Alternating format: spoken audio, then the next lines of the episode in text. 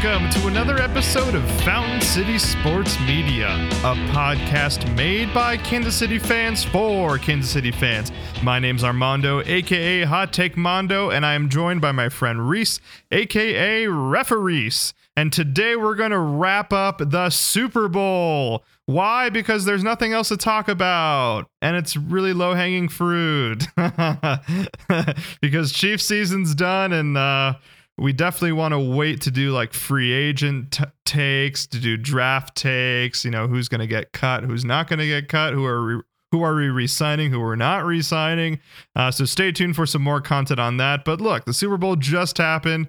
Um, we will wait to save those takes on what we thought of the Super Bowl and what are the implications of what happened in said Super Bowl. But before all that, Reese, how's it going, man? How you doing? Now that we don't have anything pressing to talk about, we can we can kind of just chill a little bit. How was your week? Uh, it's not going too bad. It's not going too bad. Uh, works on Willow Boulevard. We just had a big beer, wine, and cheese pairing last night with Amigoni Urban Winery and Green Dirt Farms. Great success. Sold out all the tickets. Everyone had a good time. Uh, we got some beer drinkers into wine and cheese, and we also got some wine drinkers into beer and cheese. So all things considered, I really can't complain. Uh, we got some fun weather coming up this week. It's gonna it was 55 today. It's supposed to be 60 tomorrow, and then uh, overnight it's gonna get down to about 13 degrees. And we're gonna have an ice storm because that's Kansas City weather for oh, you. Boy. yeah, that, that I I don't miss that respect of it. yeah, not so much. Not so much. Uh, what what is your favorite beer and cheese pairing, Reese? Oh man, I got to think. Uh, so we have a test blueberry IPA right now at the small bar, which Green Dirt Ooh. paired with a rosemary spreadable sheep's cheese. That was really good. Ooh. Um, I don't think I've ever had sheep's cheese. What oh, what's a standout quality dog. from sheep's cheese? Did we did we never take you to Green Dirt Farms while you were here? Nope. Oh my gosh. Okay, next time you and Logan come through, we're taking you here, no question. So sheep's cheese is great because by and large, uh, it tends to be softer than regular cheese. Even if it's like a hard cheese, if it's a rind cheese, if it's a spreadable cheese, it's soft. Uh, it kind of some of them have kind of a similar mouth feel to like goat's cheese, but the thing I like about this, I liken sheep's cheese to goat cheese the way I liken salmon to tuna. Sheep's cheese lacks a certain kind of like gamey, yeasty quality that's a bit of a turnoff for me for goat's cheese. So I get like all the good flavor and consistency with none of that weird, funky aftertaste. Just like with salmon, it's like a very similar consistency and fish flavor to tuna without the fishy aftertaste. Oh, okay. Well, yeah. That was actually a very descriptive comparison. Ho- hopefully, I did Green Dirt justice if they're listening to this podcast right now. I, am taking I notes. I didn't. I didn't know you had such strong opinions when it came to salmon versus tuna. Oh, dude, I had the first time I had legit salmon, I was doing a, a, gig out in Seattle and I was with a host family for the weekend and they did like cedar plank smoked salmon. Like, legitimately, that fish did not even taste like fish. It was out of the. Really? I, I likened the Seattle salmon to like ice cream in Wisconsin, to like barbecue in Kansas City, to brisket in Texas. I mean, it was it was of that ilk sort of thing. Interesting. What is cedar plank? Is that a type of smoker or what? They, they just uh, they told me that, that, you put it on a cedar a cedar plank like of wood uh, in the smoker, and it like uh-huh. gets some of those woody qualities, oh. like evaporations in there. It's oh my Wow. Dude, I was Yeah, I guess I've oh. never had actual smoked salmon or put in the smoker. Those sound kind of good. I've smoked salmon on my grill. It's still not the same because there is something about like basically them getting the salmon right out of the river up there. But oh, dude, smoked salmon is just oh, so good. yeah, I gotta try. I just I just smoked some ribs uh, the other uh, for the Super Bowl, I did a rib smoke because I didn't have to take any notes for the Super Bowl. So I'm like, all right, I might as well just check my cheap smoker every 15 minutes and make sure it doesn't go from 150 degrees to 300 degrees. Oh, dude, that meat you cooked looked really, really good. We'll talk more on that in a second. Here, one quick thing. Here's why you got to smoke salmon. It legit only takes like 10 minutes. Oh really? Like, b- because of the musculature and the way the meat is on fish, it even in even in like two two two twenty five. Oh yeah, so, soaks it all up. Basically, you just you smoke the crud out of it. Maybe kind of flash cook it without charring it, and like it's smoked. It is smoked. So Wow. yeah. Huh. Interesting. Well, yeah, I'll try it. Speaking of smoking them meats, uh, tell me a bit about that that big old piece of whatever that was that you cooked for the Super Bowl. Oh man. So normally um I I cook these ribs. I actually take it from Emeril Emeril Lagasse's uh um YouTube channel. He has this really good rib rub, um Kansas City style like dry rub mm-hmm. uh that he does in the oven. So I was like I got um Logan got me this smoker uh that's like it's it's i don't i don't want to say this. I told her i told her not to buy me like a traeger right? So so we we did find this used smoker that actually cooks really well. Yeah. but the problem with like a non-traeger smoker is the heat can jump or decrease in within minutes. Like i can be like upstairs cracking a beer uh, check the score real quick, come downstairs, and the uh, the heat has changed over 200 degrees. So you really do just have to check it all the time and make sure that the heat is between 225 and 275. Uh, typically, you want it around 225 so it doesn't get too hot.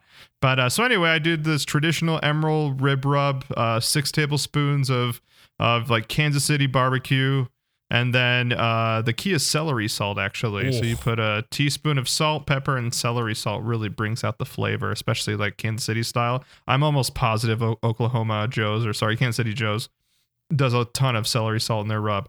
Uh, anyway, pour that on there. Put on the put on the smoker for about four hours. Um, so there was moments that I like didn't, you know, I was tying my shoes and looked up and it was at 300 degrees. Uh, so it wasn't at the like the right toughness that I wanted. I wanted it to be a little more tender, but it ended up being a little bit dry. I think next time what I've seen people do is people will actually put a basin of water and put it inside of the smoker so that if it gets too hot or the or the smoke is just destroying the meat, um, the water will vaporize from the dish that you put in the bottom of the smoker. Oh yeah. So I'll try that next time because uh, another time I did apple cider vinegar and I would spray uh, spray the meat every 30, uh, 30 minutes, um, which I guess kept it tender, but I just don't want to spray it every 30 minutes, you know? So Oh, no. it still came out great. Like the honestly, that rub, you, you just you can't screw up the ribs if you do that rub. And then some sort of like Kansas City Joe's uh, barbecue sauce after that. I mean, it's, it it's just fire. So it's really good. Logan's vegetarian, so I have about two weeks worth of meat right now. so if anybody wants to come over, come over and I'll uh, make you some meat sandwich. Armando was smoking the meat for that long winter months. It would be enough to get him across the Great Rocky Mountains into the westward expansion. Unrelated, if you uh, if you hunted elk and you hunted one elk, do you know how much uh, or do you know how long one elk will last you, like meat wise? Uh, I mean, according to Oregon Trail, quite a long time, but that's not a very scientific number. What's the actual amount? Yeah, just over a year. So about like a year What? and three months. If you killed an elk and you skinned all the meat and stuff and you preserved it, you can have you you have food for a year. Dude, we gotta start hunting elk. What are we doing? What are we doing? well, you're living in Kansas City and I live in Colorado Springs and I don't want to hunt out here. That's fair. That's fair. Hey, one quick question. You said that your smoker would jump temperatures. Have you invested in a Bluetooth thermometer yet? Uh, I don't have a Bluetooth ther- ther- thermometer, but I do have one of those like probe thermometers that I just keep on the grill. And but no, I do need to get one of those wireless ones so that I can just stay in and check the. Yeah, absolutely. Yeah, dude. Change. Which is one of my one of my videos. I, I typed in uh, on YouTube. I said how how to use a cheap offset smoker, and of course, there's like one guy that's like the master of cheap offset smoker. So I learned a lot from that guy, and that was one of the big things he said: invest in a in a Bluetooth temperature checker. Oh, that's amazing. I- I've showed you my smoker, right? The one I made out of a tamale can and a or a tamale pot and a Weber Mini Smokey Joe. What? Yeah, dude, that's my uh, that's my baby. That's my pride and joy. When you're living in an apartment for the last six, seven years, you want a smoker. This is like the only thing you can keep on campus. I mean, uh, I was with you with the grill. Wait, did you use that when like years ago? Remember, it was like you, me. oh no, uh, no, no, Noah. no, no, no, no, no, Okay, no. okay, okay. However, this would have been perfect. This would have been perfect. that was that was a fun night. Oh, that was a super fun night. Shout out to Noah, front of the podcast. Shout out to Chad. Shout out to uh, Al- Alfredo, I think Alfredo was even there too. Yep. Kyle might have made an appearance. I forget if he was in Kansas City at that time. Uh, anyway, Reese, before we get started on the Super Bowl, why don't you give us a, a social media blurb? Hey everybody, if you like what you hear, you can find us on Facebook and Instagram at Fountain City SM. You can also find us on TikTok at Fountain City SM. Woo! Correct. All right. Yep, same same handle. Check out TikTok, blowing up with a few videos there. Uh, and if you really like what you hear, you can become an official friend of the podcast by donating as little as $2 at our Patreon page at patreon.com backslash FCSM, where you'll get access to bonus content and exclusive beer reviews. Yeah, shout out to our new TikTok manager, Andrew. I just sent him videos and he's able to make them into whatever they need to be for TikToks. I think we're almost at, we're just over a thousand views on our three videos, actually. So Wow. Pretty solid. TikTok is the future. We also have to, we can keep it in the podcast or I don't, I don't really care, but uh, YouTube now has its own version of TikTok and like Instagram Reels.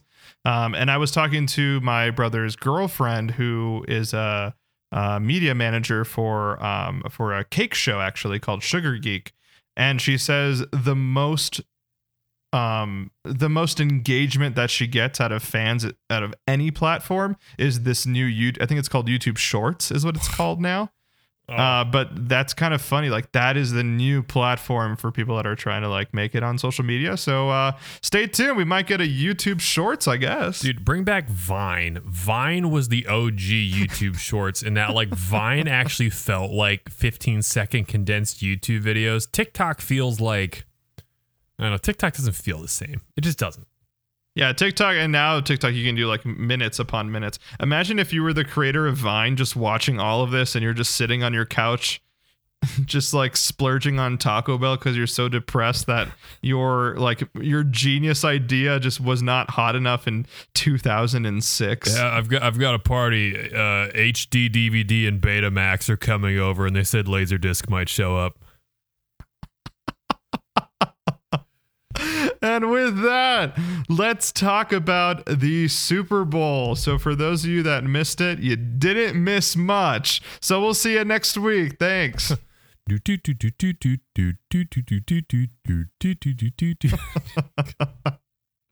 Uh, just kidding. All right. I mean, well, you, you kind of didn't miss that much, honestly. Uh, we'll we'll chat about that. But the Rams win the Super Bowl against our boys, the Cincinnati Bengals, twenty three to twenty, a nail biter. The Rams win. Cooper Kupp wins MVP. Sean McVay wins his first Super Bowl. Matt Stafford finally wins his first Super Bowl. Same with Aaron Donald and a cast of some other superhero crews. Uh, Reese, why don't we just bounce back and forth? Let's just talk about the game as a whole. Um, I guess I'll kind of preface it with my own opinion, but uh, it wasn't that great. It was not a good game. Um, I would compare it to possibly like a wild card game. I mean, compared to the Chiefs, Chiefs Bills obviously doesn't even come close, but even some of those other games that we saw in the first and second round, right, like Packers 49ers, uh, Raiders, who do they play? Raiders Chargers was that? No, no, no. Raiders Bengals. Raiders Bengals. Uh, yep. even yeah, even even Raiders Bengals. I mean, all those games were so good, and I'm not even talking about like nail biting good. I'm just talking about good football. I feel like we didn't see good football on Sunday. No, I agree with you. It was it was kind of a sloppy game. Uh, first quarter had maybe a touch of promise to it, but I think you know it, it was the, Bengals haven't had a good offense since uh, they played us in what was it week 16 or whatever. The Bengals looked incredibly pedestrian throughout this playoff run. Uh, what would they put up 26 in the first game, uh, 17 or 20 in the second, another 26 against us, and then 20 this go around. You know, for for being this new electrifying greatest show on turf with all those high weapons, they've been incredibly pedestrian, boring to watch. And I'm I'm sorry, they won all of their playoff games by playing at a level that just wasn't terrible. It's like, can we play at so so Raiders are playing poorly, Tennessee played super terribly, and the Chiefs fell off of a cliff. They're like, can we can we just put a floor at playing decently and we can win these games? And lo and behold, that's almost all they needed to win this game. But you know, I'm just I, am ranting at this point. It, it, wasn't great football. The tone of the game really changed when Odell Beckham Jr. tore his ACL. That was that was super sad. Otherwise, I really thought the Rams were probably on pace to drop 35 plus points on them. The Bengals defense really didn't have an answer for that passing game. Uh, but yeah, that's all I'm gonna say about that.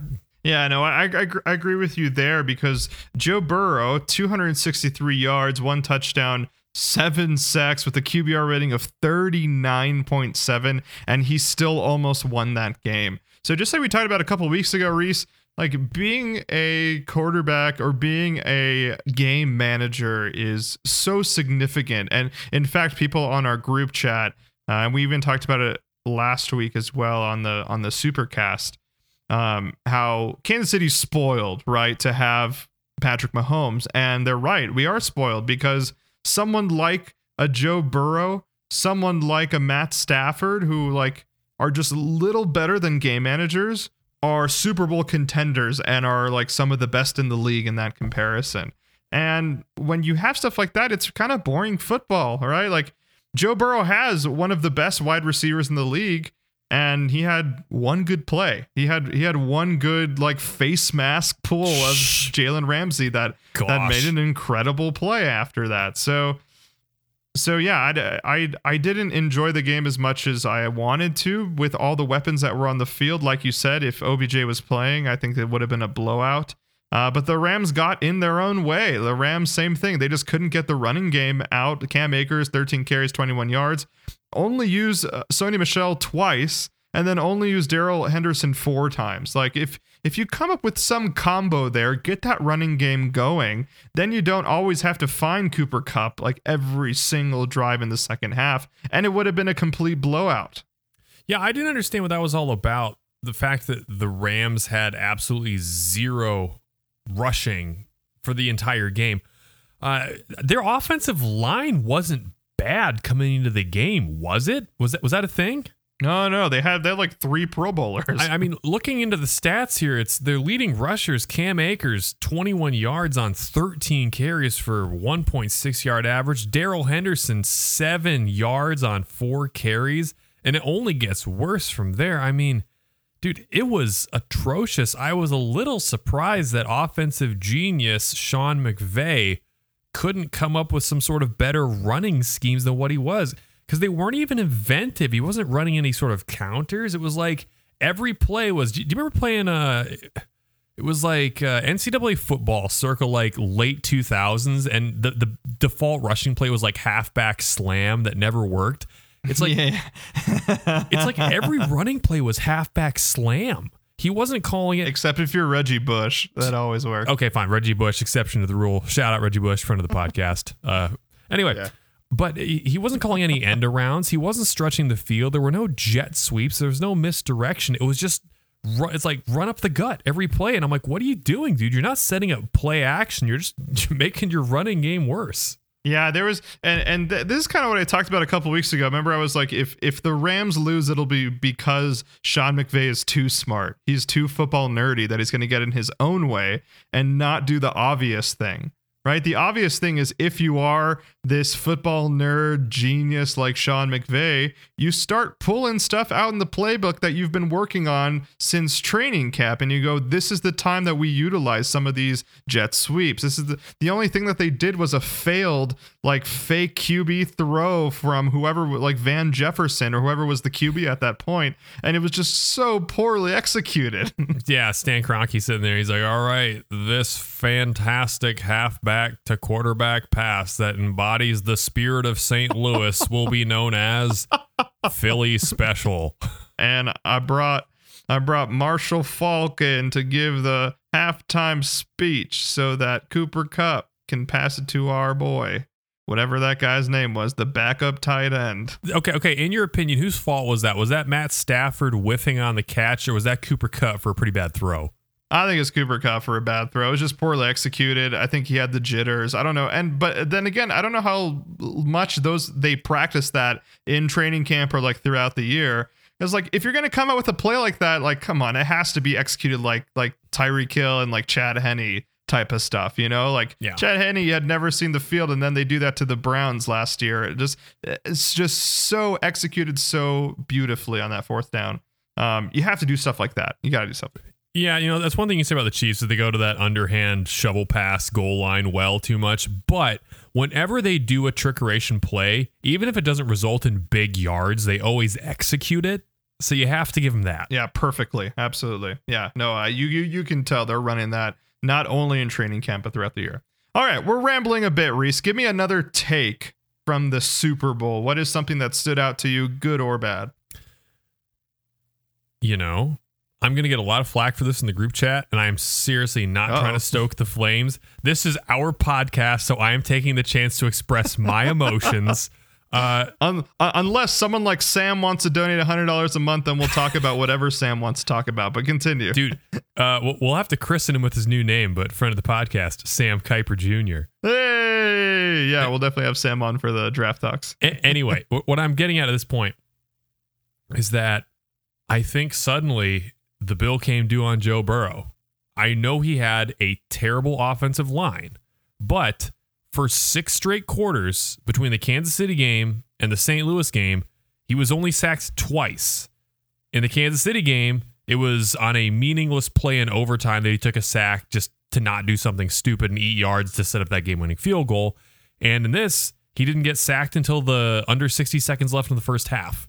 And in those six quarters, he continued to play pedestrian. He had two touchdowns, one interception, wasn't doing anything. He had clean pockets. So I know his offensive line failed him in the second half, but during those six quarters, I still didn't see anything from Joe Burrow. And if we want to go back into the playoffs, we now have empirical evidence the worst EPA per game in playoff runs for Super Bowl quarterbacks since 2006. Rex Grossman in 2006, the corpse of Peyton Manning in 2015, 2019, Jimmy Garoppolo, who cost his team the Super Bowl, and 2018, Jared Goff, who did Biff in a Super Bowl. Joe Burrow is now in that company for this playoff run. And you know what? I think having the receivers he has is kind of a wash to that offensive line. It's not like he's waiting for people to get open. He has plenty of guys that can get open. I think we just saw Joe Burrow, who is the king and the pinnacle of the game manager deluxe quarterback. Yeah, absolutely. I think that was a really good take. And I was going to add to that. Um, Joe was still getting the ball off at two seconds and sorry, yeah, 2.43 seconds per snap. So it wasn't like he was trying to find people here and there. He still had a very good game script and could not deliver. Like seven times he got sacked with 26 pressures, 16 hurries, and three hits on 43 dropbacks. So I'm sorry, everyone that's talking about Joe, Joe Burrow is the next, even even them saying Joe Burrow is the next Justin Herbert, I can't even buy anymore. I can't even buy that that that he he's gonna sniff Herbert, right? Who we know is a good quarterback, but we're not even putting Herbert in in an elite sense. So there's nothing that we saw, like you said, that is going to catch my eye and say, you know what, that dude's gonna be back next year. I can't even say this dude's going to be back in five years because you think the Chiefs are going to get worse, Reese. Um, I mean, our best weapons are getting This is a older, and we need to reload. question. Just say no. No, okay, good. Do you think the Bills are going to get any worse? uh, probably not. No, Okay. Do you think the Chargers are getting any worse? Chargers are going to get better. They're going to have a pretty plum draft pick and a weak schedule next year. Dare, dare I say, do, do you even see the Raiders getting any worse? Uh, I think Raiders going to keep rating. Possibly. Yeah. Yeah. Yeah, so so look, uh, all all rhetorical questions to say the AFC is going nowhere, Joe Burrow, and this was your time. You were three points away from going in overtime or four points from winning, and you couldn't even make a play down the field. The one play that he does make down the field is because of Ja'Marr Chase giving a face mask on Jalen Ramsey. So again, this was his opportunity, and he blew it absolutely blew it. He is game manager 2.0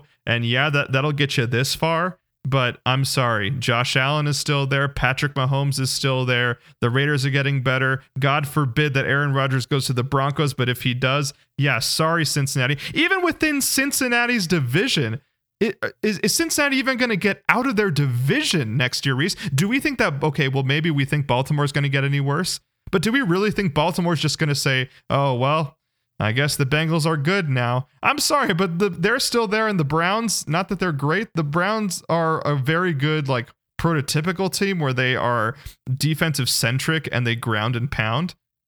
No one's going away, Joe Burrow. And I think you blew it. Well, I mean, the Ravens will not be down to like half of their team being practice squad next year, so they have that to worry about. Right. Uh, the Browns will have to retool, but I think the Bengals are very fortunate that that Browns roster got decimated with injuries at the midway point and lost their best wide receiver to a trade. So, look, I'm, I'm sorry. I know that offensive line is awful and will get better, hopefully, but this was a 13 and 8 team with a fourth place schedule. They had to have a lot of things go their way to make their way into the Super Bowl. Now, the one thing I will say about Joe Burrow and this Bengals team is I think they were the result of having a very consistent and considerably high floor. The Bengals rarely, like, absolutely messed the bed this year. However, you very rarely saw the Bengals playing outstanding football, say for kind of two weeks that threw this whole narrative out of proportion. You know, looking through the playoffs, Joe Burrow, gonna pull up his stats. He had five touchdowns and two interceptions. That's not great, especially when one of his touchdowns against the Raiders was the result of an inadvertent whistle where the team stopped playing. That by rule, you call that play back and redo it, and they didn't just for the lulls. And in this game, he had a 75 yard touchdown. He had a 75 yard touchdown pass that if the blatant offensive pass interference would have been called, he would have had under 200 yards passing and no touchdowns in the Super Bowl. And his final stats in the playoffs would have been, and really should have been, three touchdowns, two interceptions. So, and and this isn't just me playing what ifs here. The inadvertent whistle was straight up the the wrong call and would have been called back. That's a touchdown called back. And this offensive pass interference should have been called back.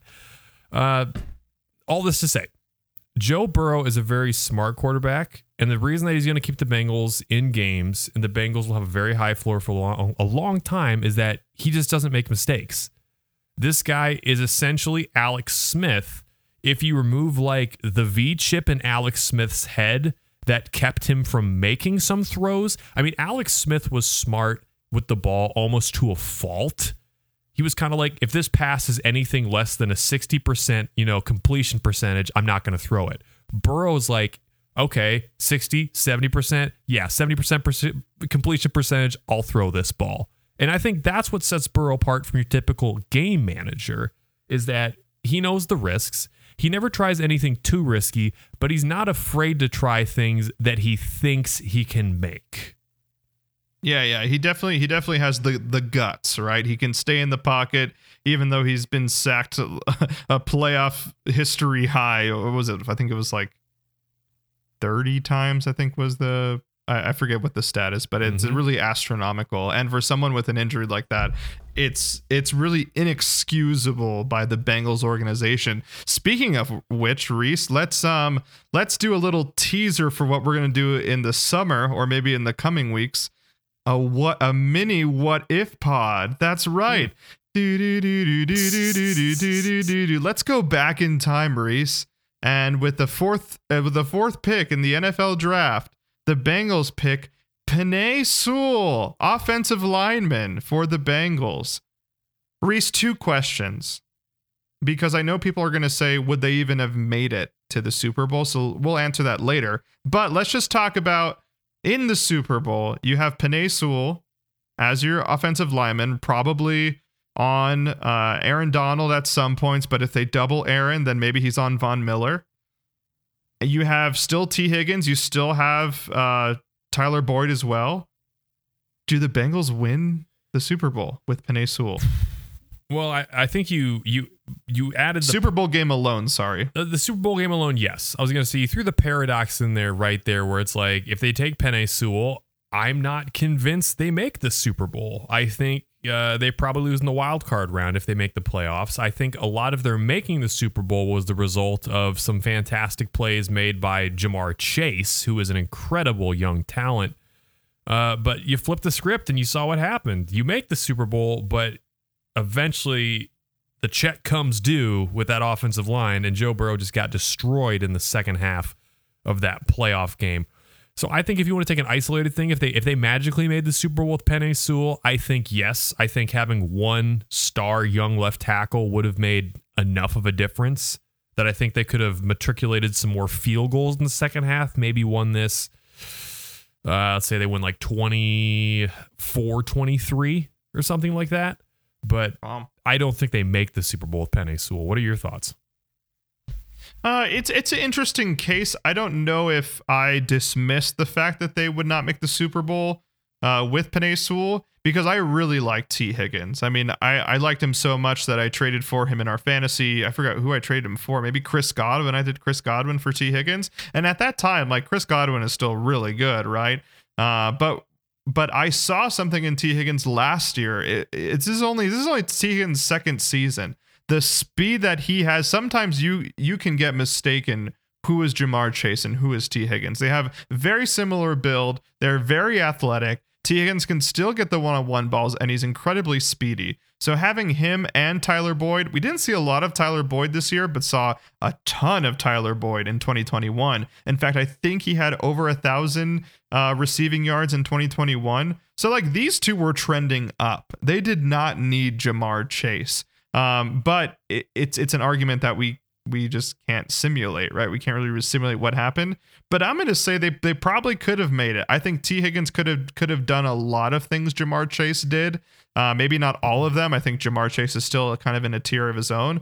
But I think Tee Higgins would have we we would have been um, putting Tee Higgins in this like you know Pro Bowl, maybe wide receiver three in the Pro Bowl in the AFC with Tee Higgins if you didn't have Ja'Marr Chase. And of course, if they had Penei Sewell. Again, they only lost by by three points. If you th- that's that's literally maybe, you know, three dropbacks that he doesn't get hit, or three pressures that Penei Sewell is able to um, convert on, finding finding uh, Tee Higgins um, in the flat or finding someone in the slot. So yeah, definitely could have won the Super Bowl. They did not invest.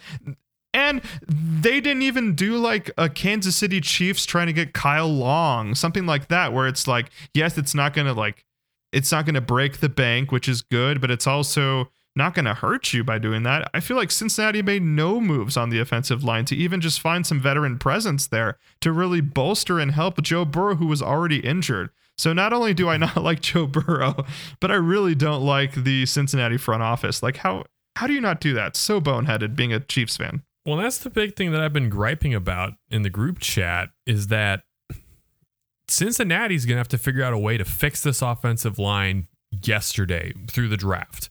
And almost to their detriment, they are now going to be the second to last pick in every round in the draft coming this year. I don't know where their auxiliary picks are, picks that they're owned, you know, picks they've traded for and acquired and all that stuff. But they're going to have to find a way to immediately fix that offensive line, drafting in the last part of every round.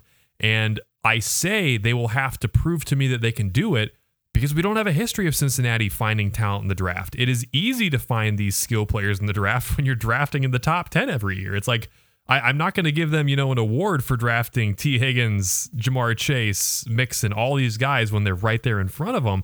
You're going to have to tell me you can go out there and find a Creed Humphrey, that you can find a sixth round Smith, all of these guys that are like steals in the draft and acquisitions. Now they do have plenty of draft, uh, they do have plenty of cap space, so they can acquire players. And you know, if their goal then is to to win a Super Bowl in the next three years and then kind of mortgage the farm once those rookie deals come due with all their skill players, then yeah, I, I think it's definitely plausible that they can go out and recruit some high end proven players. But for longevity's sake, they're gonna have to show me over these next coming drafts that they are capable of identifying talent in the draft when it's not laid out in front of you at the beginning of every round. Yeah, no, I, I think I, I think that's a really good point. I don't really know the Bengals draft history and if they are really good at scouting those types of things. So we'll have to stay tuned to see if they can bolster that offensive line. Because if I'm Joe Burrow, just like Carson Palmer said before the Super Bowl, uh, very, very hot take. But now I kind of agree with Carson. Carson said, you know what? If I'm Joe Burrow and you're not going to bolster this line, see you later.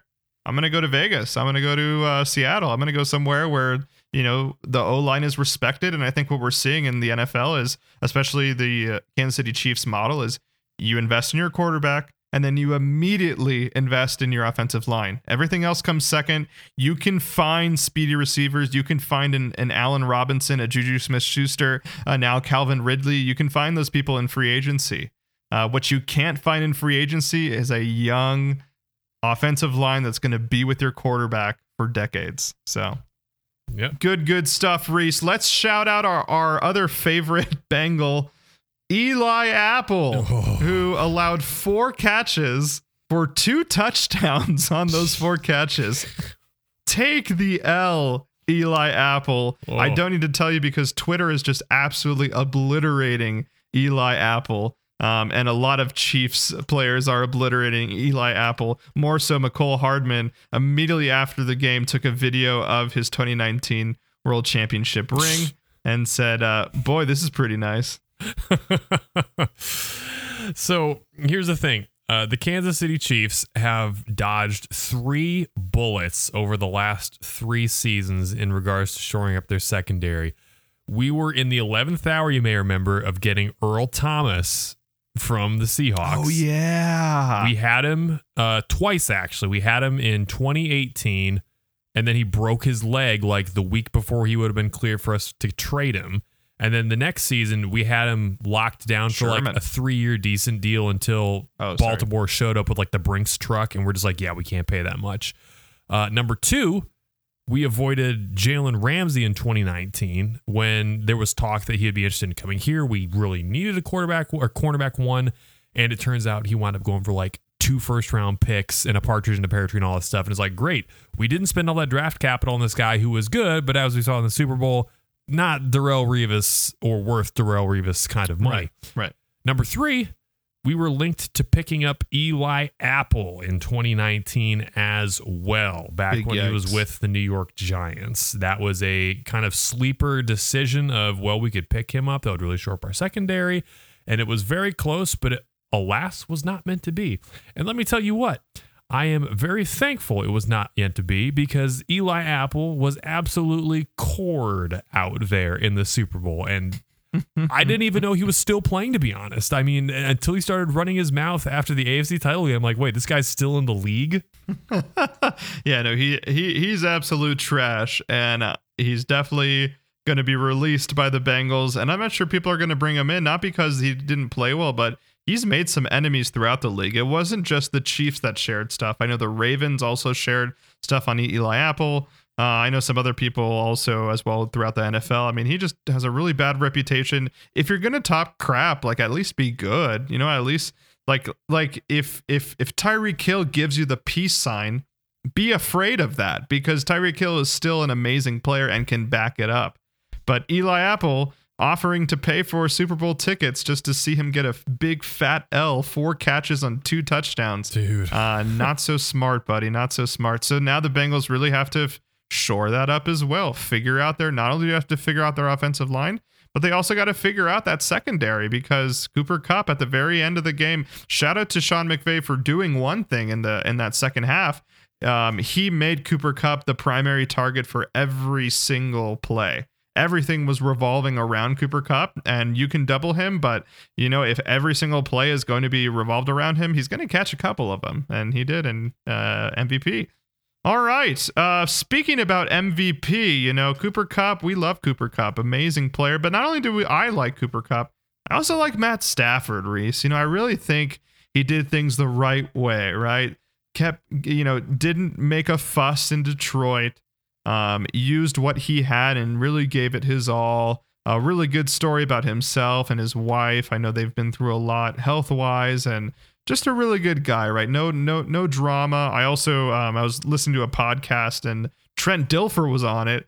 Uh, and Trent had some intel about how every morning during the training camp and beyond, Stafford and Kupp actually um, were at the facility at 6 a.m. Monday through Friday together, just watching uh, people do third down um, adjustments and just like going through the X's and O's on their own. So it is it is no mistake that Cooper Kupp and Matt Stafford had you know one of the best NFL seasons um, in history. Like they you know just really put in the work. Now, with all that said, Reese, we're hearing a lot about uh, the the big debate: is Matt Stafford Hall of Fame worthy? Reese, what are what is your take? Is Matt Stafford, after one Super Bowl win, deserving to go to Canton? I I don't think so. I think, uh, as we've joked, I think he's in that hall of very good. You know, where it's like you've put up good numbers, you've been a good quarterback, but I, always fall back on that sentiment of can you tell the story of the National Football League if you omitted the chapter on X player? I think you can still tell the story of the National Football League if you omit the chapter on Matt Stafford, at least as he stands right now. Uh, statistically speaking, you know he's he's been a pretty good quarterback, consistently throwing for over 4,200 yards. Uh, back in 2011, he had his best season where he took the Lions to the playoffs. I believe they were a wild card at 10 and six. He did throw for just over 5,000 yards and 41 touchdowns. That's impressive. We've always known Matthew Stafford to be an impressive quarterback with some really great measurables. But I mean, a lot of it has to do with the fact that he was stuck in Detroit. And outside of those uh, few seasons, D- Detroit never did anything. You know, they were they were always okay. They were always like maybe around 500 at best. But I think if he was a Hall of Fame quarterback, I think he drags those teams to like wild card losses every year, the way that like Kevin Garnett used to drag the Timberwolves to like annual first round playoff losses. Awful teams. But the minute you take Kevin Garnett off those teams, you see how terrible they are. The minute you take the Matt Stafford out of Detroit, that's that's what minus two three wins a year probably. Yeah, no, I'm I'm I'm gonna agree with you there. I don't think Matt Stafford is at the Hall of Fame level yet. But again, like, look, he just won his first Super Bowl. Let him have his fun national sports media. I love how uh, sports media is already dogging on him. Dog on Burrow. Come on, spend your time dogging on that guy and dog dog on the Bengals. Do some what if pods, ESPN. Come on. No, I mean Matt. Look, Matt did a great job. He made Cooper Kupp look like Randy Moss, and Cooper Kupp is deservedly so. But of course, you got to put some of that on Matt on Stafford. Um, he made OBJ go from the most hated wide receiver in the league to then one of the most likable teammates that you can ever have. I mean, of course, that's OBJ, but it's also Matt Stafford bringing that team together and like you know zero drama. We we heard this dude, you know, in in Cleveland, just you know he wasn't it. You know, Baker Mayfield's not the problem. OBJ's the problem. Uh, Daniel Jones isn't the problem. OBJ's the problem okay, well, look how both those franchises are doing without OBJ. OBJ probably would have been the the Super Bowl MVP had he had another touchdown, which could have been his if uh, Cooper Kupp was doubled every single play. Uh, but yeah, look, Matt Stafford, one Pro Bowl appearance, zero All Pro. So he has, he's never been the best quarterback or not even the second best quarterback in the league ever. And um, a good quarterback, but never in the top five ever no. while he played. I mean, if you're going to be in the Hall of Fame, you have to be at least a top five player in one season. Uh, if you're going to be in the in the Hall of Fame, I mean, look at some other guys that are not in the Hall of Fame. I was just looking: um, Demarcus Ware, Patrick Willis, Devin Hester, Torry Holt. Torry you know, all these guys the are not Fame. Nope, Torry Holt is not on the Hall of Get Fame. Get over yourselves. Never, uh, he might have been on the ballot, but nope, not in the Hall of Fame. Wow. And between those guys, um, 34 Pro Bowls and 24 All Pros. So if these guys are missing the Hall of Fame with an average of what is that? Uh, seven seven Pro Bowls and five five All Pros, like All Pro as an average. He has zero All Pros and one Pro Bowl. Like, let him have his due. Let him have his credit. He just won a Super Bowl. Cool. And something else about his numbers to look at too is the fact, like I said, he was always consistently throwing for about 4,200 yards a season, which is nothing to you know sneeze at. But playing in Detroit, it was constantly you know throwing because you're so far behind. And when you look at his touchdown numbers, it kind of tells a different story. he only has three seasons over 30 touchdowns. And in my mind, like 33 to 35 is kind of that like I don't know. It's Patrick Mahomes average. Well, yeah, but it, it's to me 30 30 to 35 touchdowns is kind of that watermark for like, oh, you threw a lot of touchdowns this year.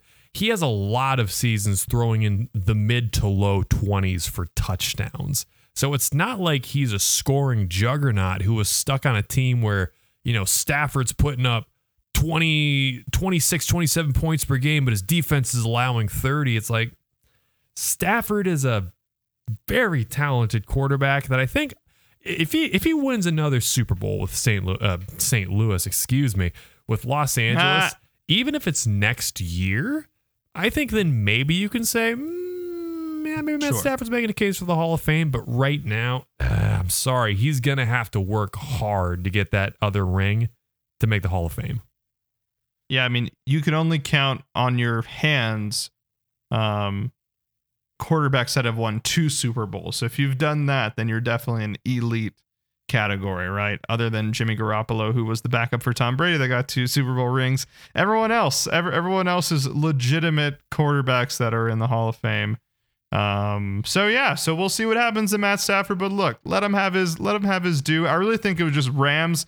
It was right time, right place. You got uh you got a, a leader in McVay who not only is a nerd that can do all these plays, but he's also a really good leader. I was watching some of the film um of like him being mic'd up, and yeah, I mean a really good guy, someone you can get along with. This like this bro that just can connect with everybody.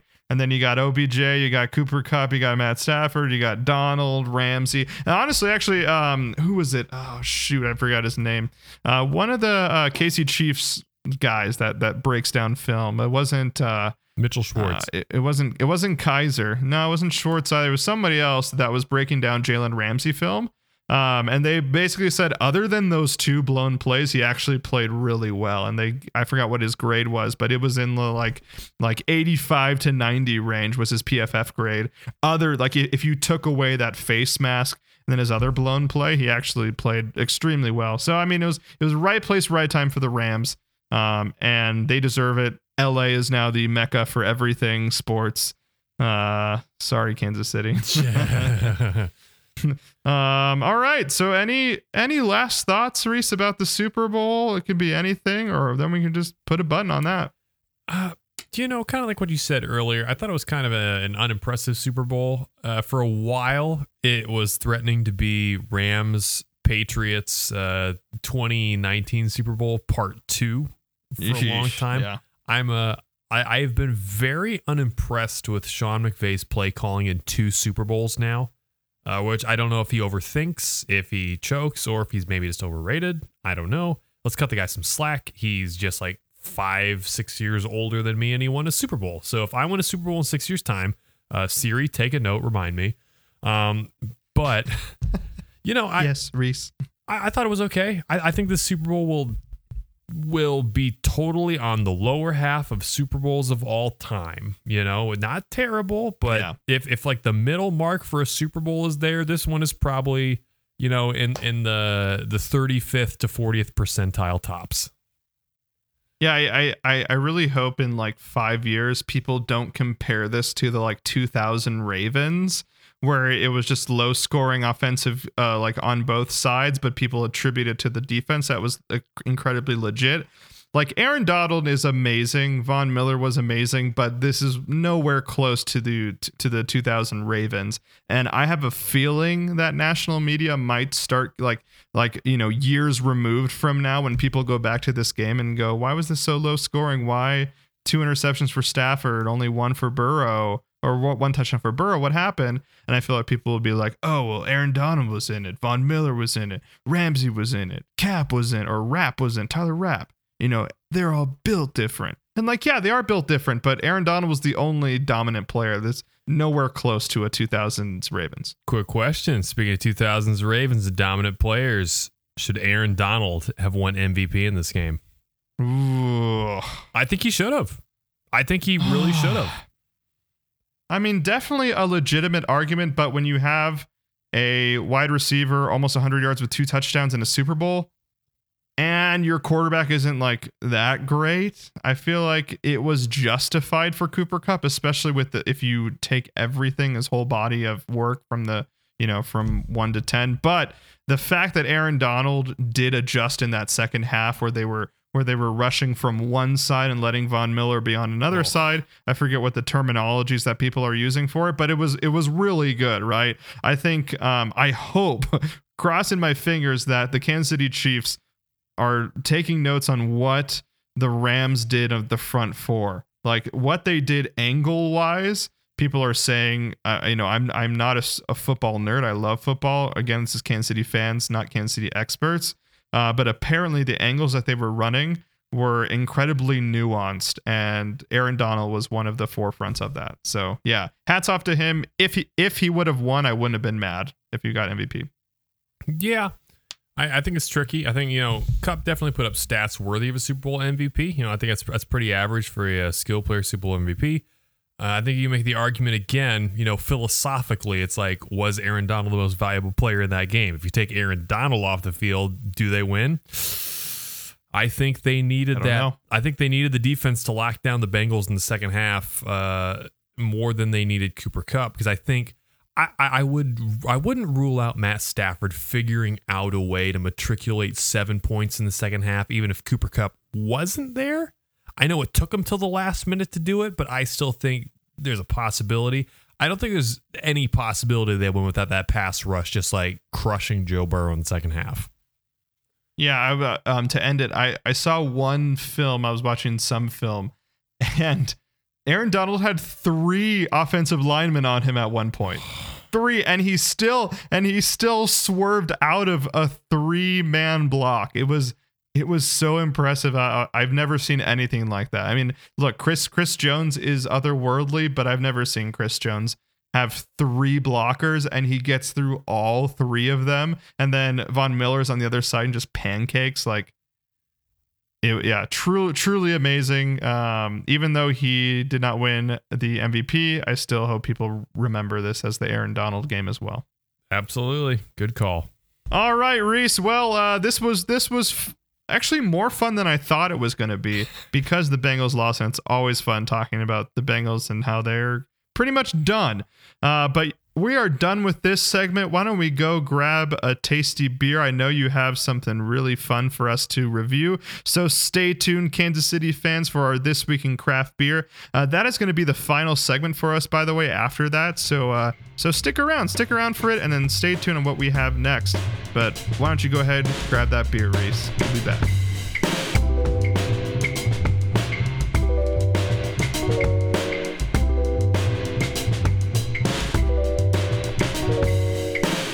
It's everyone's favorite time of the podcast. That's right, it's This Week in Craft Beer, the part of the show where we take a break, talk about something going on this week in craft beer, and review a delicious craft beer for your listening pleasure.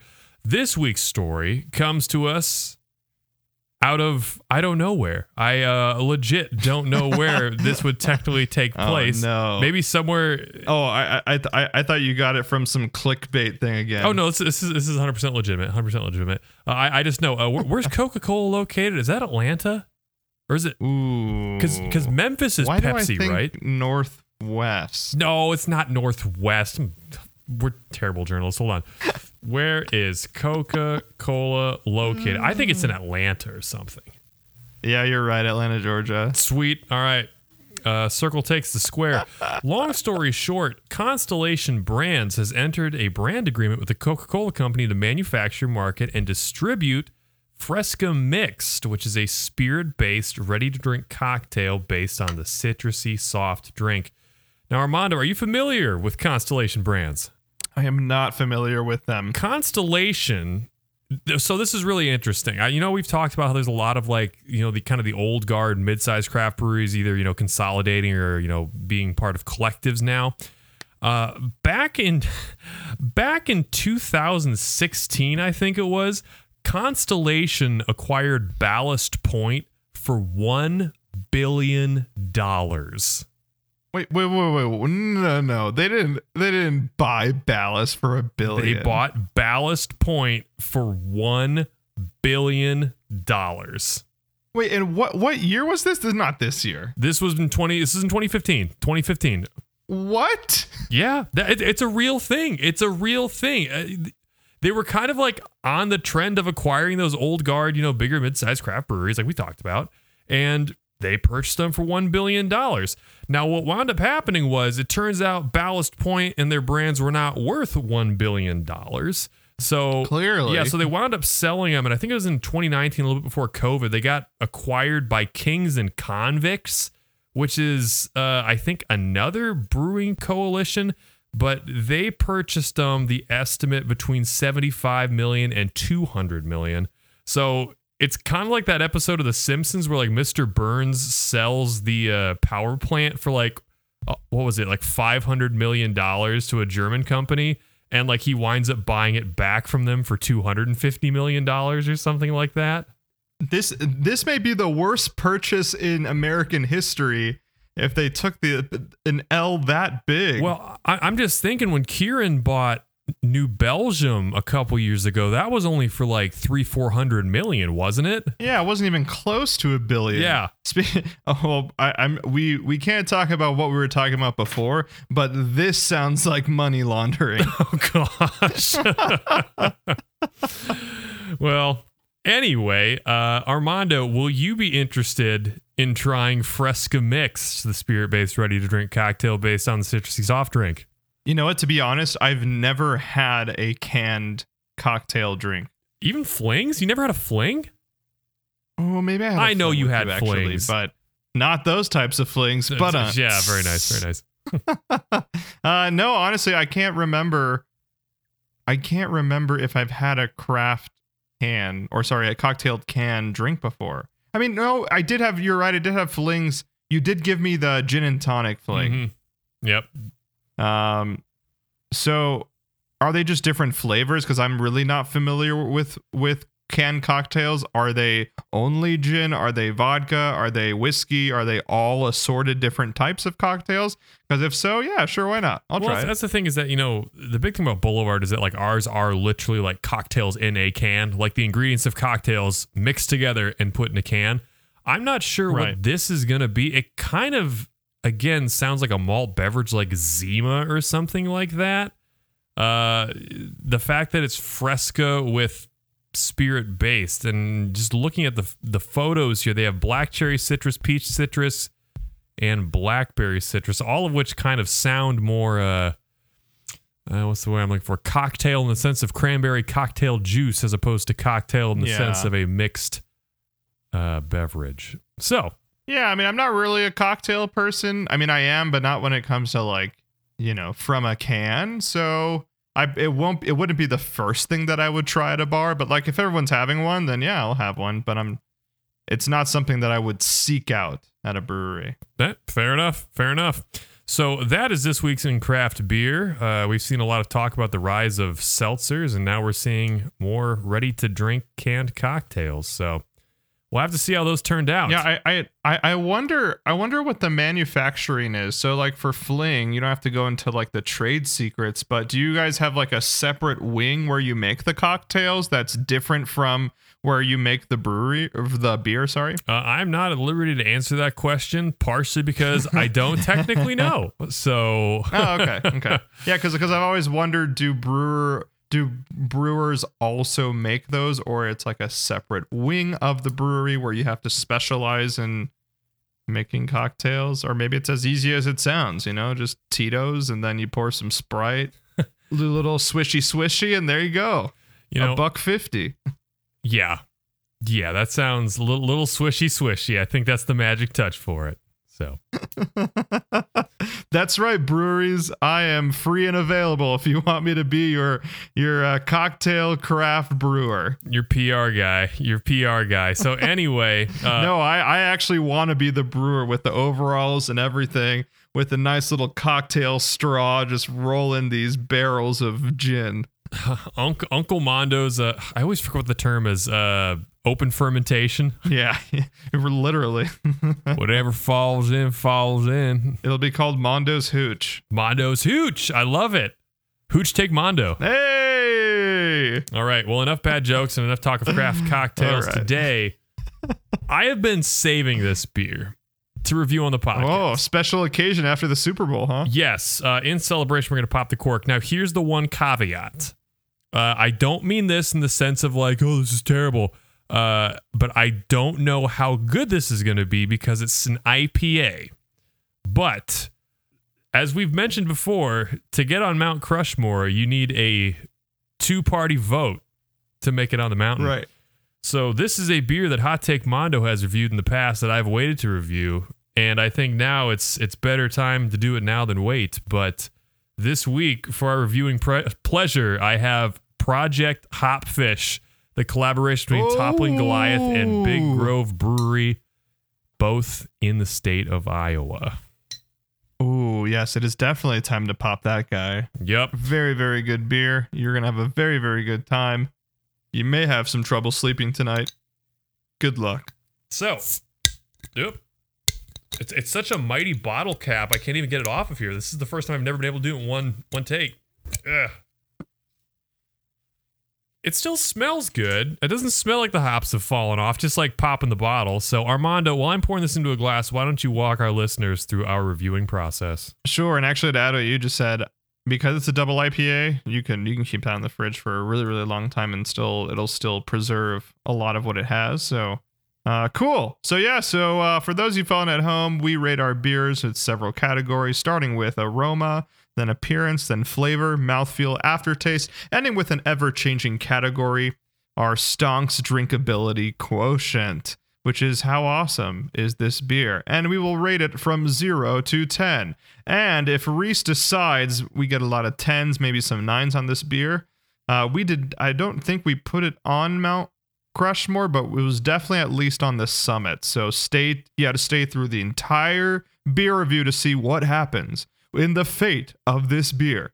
Starting with category number one, Reese aroma. What do you smell on this lovely, lovely beer from Toppling Goliath? It is dank and it is musty. It is one of those IPAs, my friends. Very vegetal. Not a whole lot of fruit on there. I'm maybe getting like some pineapple. I'm kind of getting some of that action in there. But if I recall, we couldn't figure out what hops were in this necessarily. Uh, You're right. and I, I tried digging myself and I still didn't find anything. So it's a mixed bag. All that to say, more fruit smells coming out now. Definitely getting some pineapple, maybe like a touch of peach, but uh, it smells good for an IPA. I like a big aroma. I like a big bouquet. I'm going to give this a uh, 8.5 on aroma. All right, 8.5. Next appearance, Reese. So this is a West Coast, right? It's not a, I think I think they a ca- double West, I believe, or is it a East Coast? they is it uh, they just name it a double IPA. Uh, so I would Okay. assume they're Yeah, going to go more probably West, West. Coast. Yeah.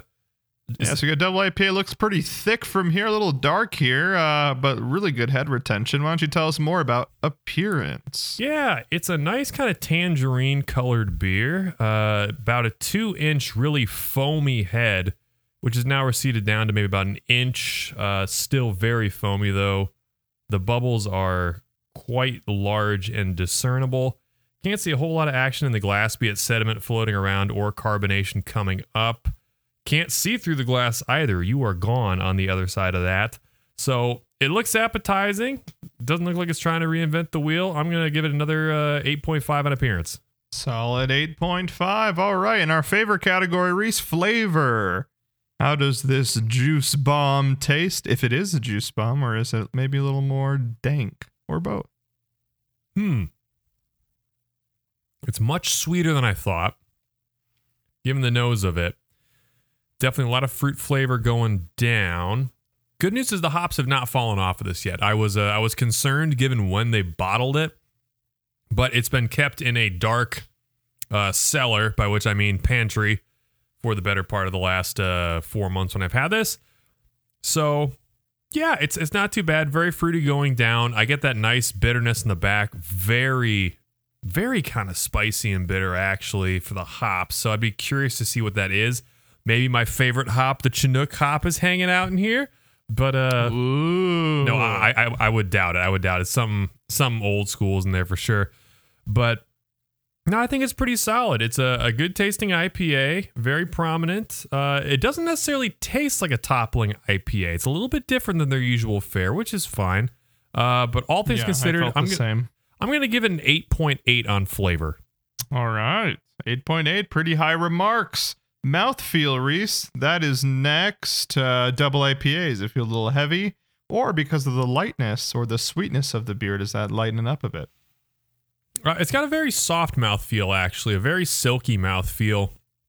Not a Hmm. whole lot of carbonation. Uh, after you swallow, you get a little bit more kind of a of the bitter tingling on your tongue, almost as if like you've bitten into a grapefruit and you've gotten kind of the pithiness in there. Uh, but no, not too effervescent. Very drinkable. Uh, I'll give another 8.8 on mouthfeel. All right, 8.8. And then we have our penultimate category, aftertaste. On the back end of it, back end of the tongue, any different flavors? Well, you know my saying that I'm going to get on a t-shirt or at the very least a trucker hat is I like my fruit out front and my hops out back. And that's exactly what this IPA does. That's why I like it so much. Uh, on that aftertaste, I'm getting all that bitterness. And the more it opens up, the more I am definitely getting kind of that two prong, uh, heady topper kind of flavor that we talked about. Uh, I don't think it's as high of a flavor as Heady Topper. That thing is is transcendent. This is this is just very good. But you know, uh, you, you don't want to miss the Burrow for the Mahomes. You know, it's a easy easy miss to make. But I'm gonna take one more sip. Is it an easy miss to make? Only on our group chat is it an easy miss to make. Man, this thing is really opening up more. Like it took a while, but it's really opening up. Uh, it's it's a really unique flavor on the back. This is yeah, it's very old school West Coasty in the sense of that vegetative, grassy, kind of dank weediness to it, which I'm all about in my IPAs. Yeah, this is growing on me. Uh, I want to. Did I give flavor an eight eight? Yeah, I did. I'm gonna give aftertaste a nine two. Ooh, okay. 9 2, the highest remarks of all. And last but not least, we have the Big Stonks drinkability quotient on this beer. Reese, are stonks up, stonks the same, or stonks down? Uh, so on Big Stonk's drinkability quotient on this beer, as Armando said, uh, it is kind of it's not a heady topper clone. I hate when people use that term, but it's it's of a very similar variety. It's like a cola where you can tell the difference between Coca-Cola, Pepsi, and RC, but they're all like kind of a standard deviation of the same thing. Uh, this beer is very delicious. It's too bad that it is only a limited release, so this is probably the one and only time I'll ever have this. But it's very good. I like the uh, I like the graphic on the bottle. It's got like uh, I'm gonna. I'm sorry, Jordan, if you're listening. I'm totally gonna get this wrong. It looks like it's a largemouth bass eating a hop, uh, but it's got this like awesome kind of holographic Charizard label on it. It comes in a nice pint-sized bottle, so I'm getting a double IPA in a pint, which is I think the right amount for a double IPA and this kind of stuff. You don't want Yeah. you don't want two glasses. You don't want two 14 ounces. You just want to get that pint out of the way and you're good. Uh, so for all those reasons, I'm going to give BDQ on this. Uh, it's a very solid 9.0 BDQ. All right, a solid nine. And Reese, pretty high remarks for this beer. I think I did as well. Uh, like I said, I think I put this on the summit of Mount Crushmore. I was going to say Mount Crushable. You know, I, I had an idea. If we, if Mount Crushmore's already trademarked, can we uh, create something called Kegatron? or the Kegazord? Something that uh you know in, involves all these different styles of beer. with like a Pokemon, like make a Pokemon card as the T-shirt, and then uh, but just put a keg with like wings and a and flame coming out Oh, of I, it. was, I was thinking more of the Japanese Super Sentai kind of thing going on, but no, I, I- we can do that too. I, I like trading cards. Uh, no, so all this to say, I don't quite think this is Mount Crushmore. This is probably the best IPA I've had in a long time in terms of like, you know, I haven't had an IPA this good in a long time. But dude, it's going to take something absolutely transcendent to kick Heady Topper off of that perch. And as good as this beer is, this is not the one to do it. You know what I'm saying? Mhm. So Yeah. so I think it deserves an honorable mention. I think it deserves best of the rest. It can hang out in the hall of very good. Uh, but yeah, delicious grapefruit notes. I'm getting some nice kind of jazz mini aftertastes on it now, but just can't beat the head, man. Heavy as the heady that tops the crown. Woo! Yeah, heady topper, man. You can't beat it. I don't think I've had it here on draft, but um, when I was in Cooperstown, they actually had heady topper on draft. That was pretty fun. Dude, right on. Um, Holy cow. yeah, so can't beat it. Heady topper still on Mount Crushmore, Mount Kegamon, or whatever you want to call it. um, stay tuned, ladies and gentlemen, for more beer reviews. I believe this is the end of the podcast right now, so stay tuned for more. I think we're going to be taking a week off to kind of recharge. Uh, maybe we might post. How about we post an old episode, Reese, to kind of keep it fresh? Maybe post an old beer review or something Oh yeah. uh, keep, keeping it going. So, uh, for those of you that are new to the podcast, remember we do a bunch of beer reviews. We do interviews with a bunch of people. So we might post that. Stay tuned on that. Also follow us on social media. Thanks for being here with us. We're going to recharge and be reloaded for you in two weeks.